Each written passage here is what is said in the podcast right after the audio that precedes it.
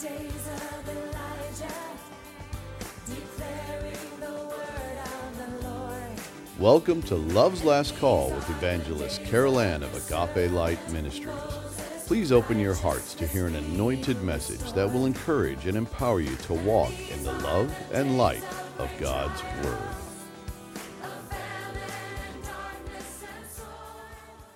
Beloved, the study that we are about to embark upon is actually a repeat message that I shared a few years ago, but one that the Holy Spirit has burned within my heart to address again. In a series of messages under the title of Lucifer's Illusive Gospel, I had addressed the counterfeiting of the true gospel of Jesus Christ through such false teachings as the social gospel, hyper grace theology, universalism, and the replacement of man's desperate need of the blood atonement sacrifice of our glorious Savior with the golden rule, meaning that man can do enough good works on his own to merit the reward of heaven. And as another indication of this evidenced apostasy, I followed up with the sorrowful reality that the majority of what is known as the Church of Jesus Christ no longer hungers for his coming. And in fact, to a great extent, doesn't even expect him to return at all, or at least not for a very long time, and not in the way his word strongly confirms that he will.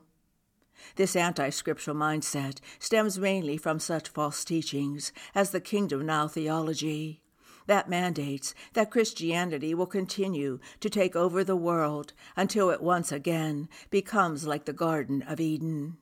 And then Jesus can return. As though the church has the power to determine when that should be. However, as we study the Holy Scriptures under the tutorship of the Holy Spirit, line upon line, precept upon precept, a little here and a little there, as we are instructed to do so in Isaiah 28:10. Confusion is put to flight, as well as every debate regarding the prophetic word of God, the signs of his soon coming, and the rapture or catching up of his true church. In this study, we are going to humbly and yet confidently look to the teacher of teachers the one who has been given to lead us into all truth. And by his word, we will become more established not only in our salvation security, in Jesus Christ our Lord, but also in the glorious reality that he is coming back for us just as he promised that he would. We'll begin with the concept of the rapture of his true church, which is his bride. In this effort, I will be gleaning from a commentary written for Prophecy Update, where they write In the letter to the church at Corinth, which is recorded in 1 Corinthians 15 50 55, the Apostle Paul speaks of a mystery. The Greek word for mystery in that passage is mysterion, which literally means a secret or hidden thing. By investigating the whole counsel of Holy Scripture, we will be able to ascertain that by using the Greek word for mystery, Paul was defining a hidden doctrine, describing the catching up of God's true church, which had not yet been revealed to the Old Testament saints. The word rapture is derived from 1 Thessalonians 4:17, where Paul wrote that we who are still alive after the dead in Christ arise will be caught up together with them in the clouds to meet Jesus in the air. While the Greek word for caught up in that passage is harpazo, which means to snatch or take away, the Latin translation of that word is rapturo, from which we get the term rapture. Elsewhere in Scripture, it is used to describe how the Spirit caught up Philip near Gaza and brought him to Caesarea, as recorded in Acts 8:39, and also to describe Paul's experience of being caught up into the third heaven, as recorded in 2 Corinthians 12:2 4. Thus, there can be no doubt that the word harpazo is used in 1 Thessalonians 4:17 to indicate the actual removal of people from the earth to heaven. Some have confused the rapture with the day of the Lord, but since Paul called it a mystery, we know by the full context of Scripture that it could not be the day of the Lord. For prophets in the Old Testament, such as Daniel and Zechariah, foretold this prophetic event. In fact, Amos and Joel, along with nearly every Old Testament prophet, from Isaiah to Malachi, have had something to say about the day of the Lord, indicating that this prophetic event was not a mystery to anyone who had read the Old Testament from the Torah into the major and minor prophets, for they had all made references to the day of the Lord. Besides the Apostle Paul, Jude, the brother of Jesus, made reference to Enoch, the seventh from Adam who addressed the day of the Lord, writing that Jesus will come back with ten thousands of his saints, indicating that the saints of God are already with him when he returns to the earth at his second coming. And in the 19th chapter of Revelation, verses 11 to 16, the Apostle John pens this all producing description of the Lord's second coming. And I saw heaven opened, and behold, a white horse. And he that sat upon him was called faithful and true. And in righteousness he judges and wages war. And his eyes were as a flame of fire, and upon his head were many diadems. And he had a name written upon him, which no one knows except himself. And he is clothed with a robe dipped in blood and his name is called the Word of God. And the armies which are in heaven, clothed in fine linen, were following him on white horses. And from his mouth comes a sharp sword, so that with it he may smite the nations, and he will rule them with a rod of iron. And he treads the winepress of the fierce wrath of God the Almighty and on his robe and on his thigh he has a name written King of Kings and Lord of Lords. Praise his name forever. The Apostle Paul, therefore, could not have been referring to the second coming of Jesus when he spoke of the mystery recorded in the 1 Corinthians 15 passage. So, what is this mystery that Paul speaks of?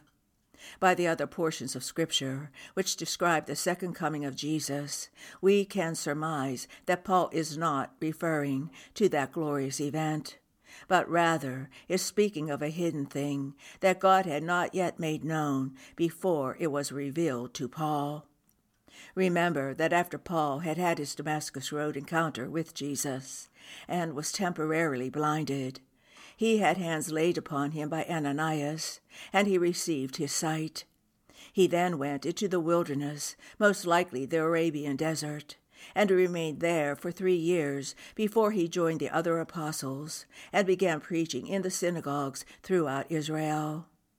During his time in seclusion, he received many revelations directly from the Lord and in light of this encounter with Jesus, in 2 Corinthians 12 2 4, he writes, I know how such a man, whether in the body or apart from the body, I do not know, but God knows, was caught up into paradise, and heard inexpressible words which a man is not permitted to speak.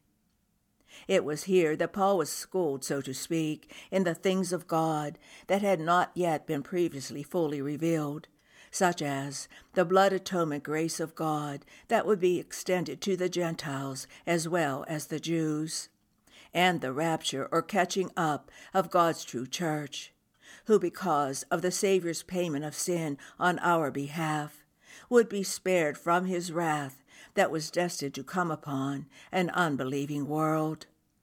Paul had actually experienced what the rapture would be like when he was caught up into the third heaven. As the end of this age draws swiftly to a close, there are those who have wondered if we might already be in the tribulation period even now. It is true that we do have many tribulations that we are experiencing in this valley of the shadow of death, some of them that hit like a tsunami. And Lord Jesus said that we would. But He has also given us the strength providing assurance that we will prevail, for He has already overcome the world. The great tribulation, on the other hand, that His Word has warned us of, will bring with it sorrow and suffering, that in the words of Jesus Himself in Matthew 24 21, have not occurred since the beginning of the world until now, nor ever will again. The tribulation period is going to be more horrific than anything man has ever known or experienced before as the wrath of a holy and just God is brought down upon those who refused and pridefully rejected his gift of grace, and the love filled shed blood of his only begotten Son, Yeshua HaMashiach, Jesus the Messiah. And that is why the rapture is called the blessed hope of believers who have had their sins washed away by that precious and sinless blood of our Savior.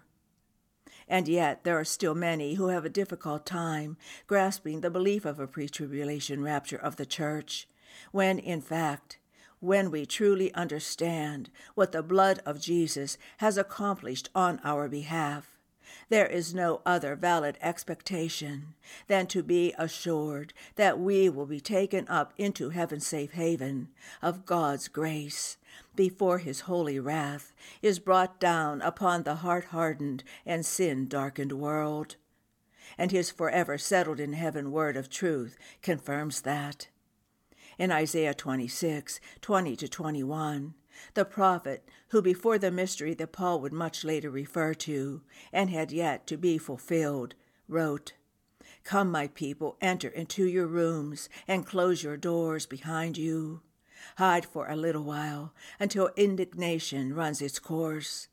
For behold, the Lord is about to come out from his place, to punish the inhabitants of the earth for their iniquity and the earth will reveal her bloodshed, and will no longer cover her slain. And again, as we look to God's Word, line upon line, precept upon precept, a little here and a little there, in John 14, 1 to 4, and in alignment with the Isaiah 26, 20 to 21 passage, our precious Savior gave us this heart strengthening promise. Let not your heart be troubled. Believe in God, believe also in me. In my Father's house are many dwelling places. If it were not so, I would have told you, for I go to prepare a place for you. And if I go and prepare a place for you, I will come again and receive you to myself, that where I am, there you may be also. And you know the way where I am going. Beloved, as his sanctified bride, we will be hidden in the chambers of heaven with our Savior, while the wrath of God's indignation runs its holy course upon this earth. For having been blood washed, justified, and redeemed, there is now, therefore, no condemnation to those who are in Christ Jesus, as recorded and promised in Romans 8 1. Romans 5 8 to 9 gives joyful confirmation, where it is also written. For God demonstrates his own love toward us, in that, while we were yet sinners, Christ died for us. Much more then, having now been justified by his blood, we shall be saved from the wrath of God through him. And on that glorious grace filled promise, we'll have to pause for now. We have much more to cover, so I hope you will join me next time. Until then, please do not lay down your hopeful expectation of His returning for us, no matter how much it may be mocked or ridiculed. For there is a reward for those who long for His coming, marking you as an obedient child of God and bringing great pleasure to His heart.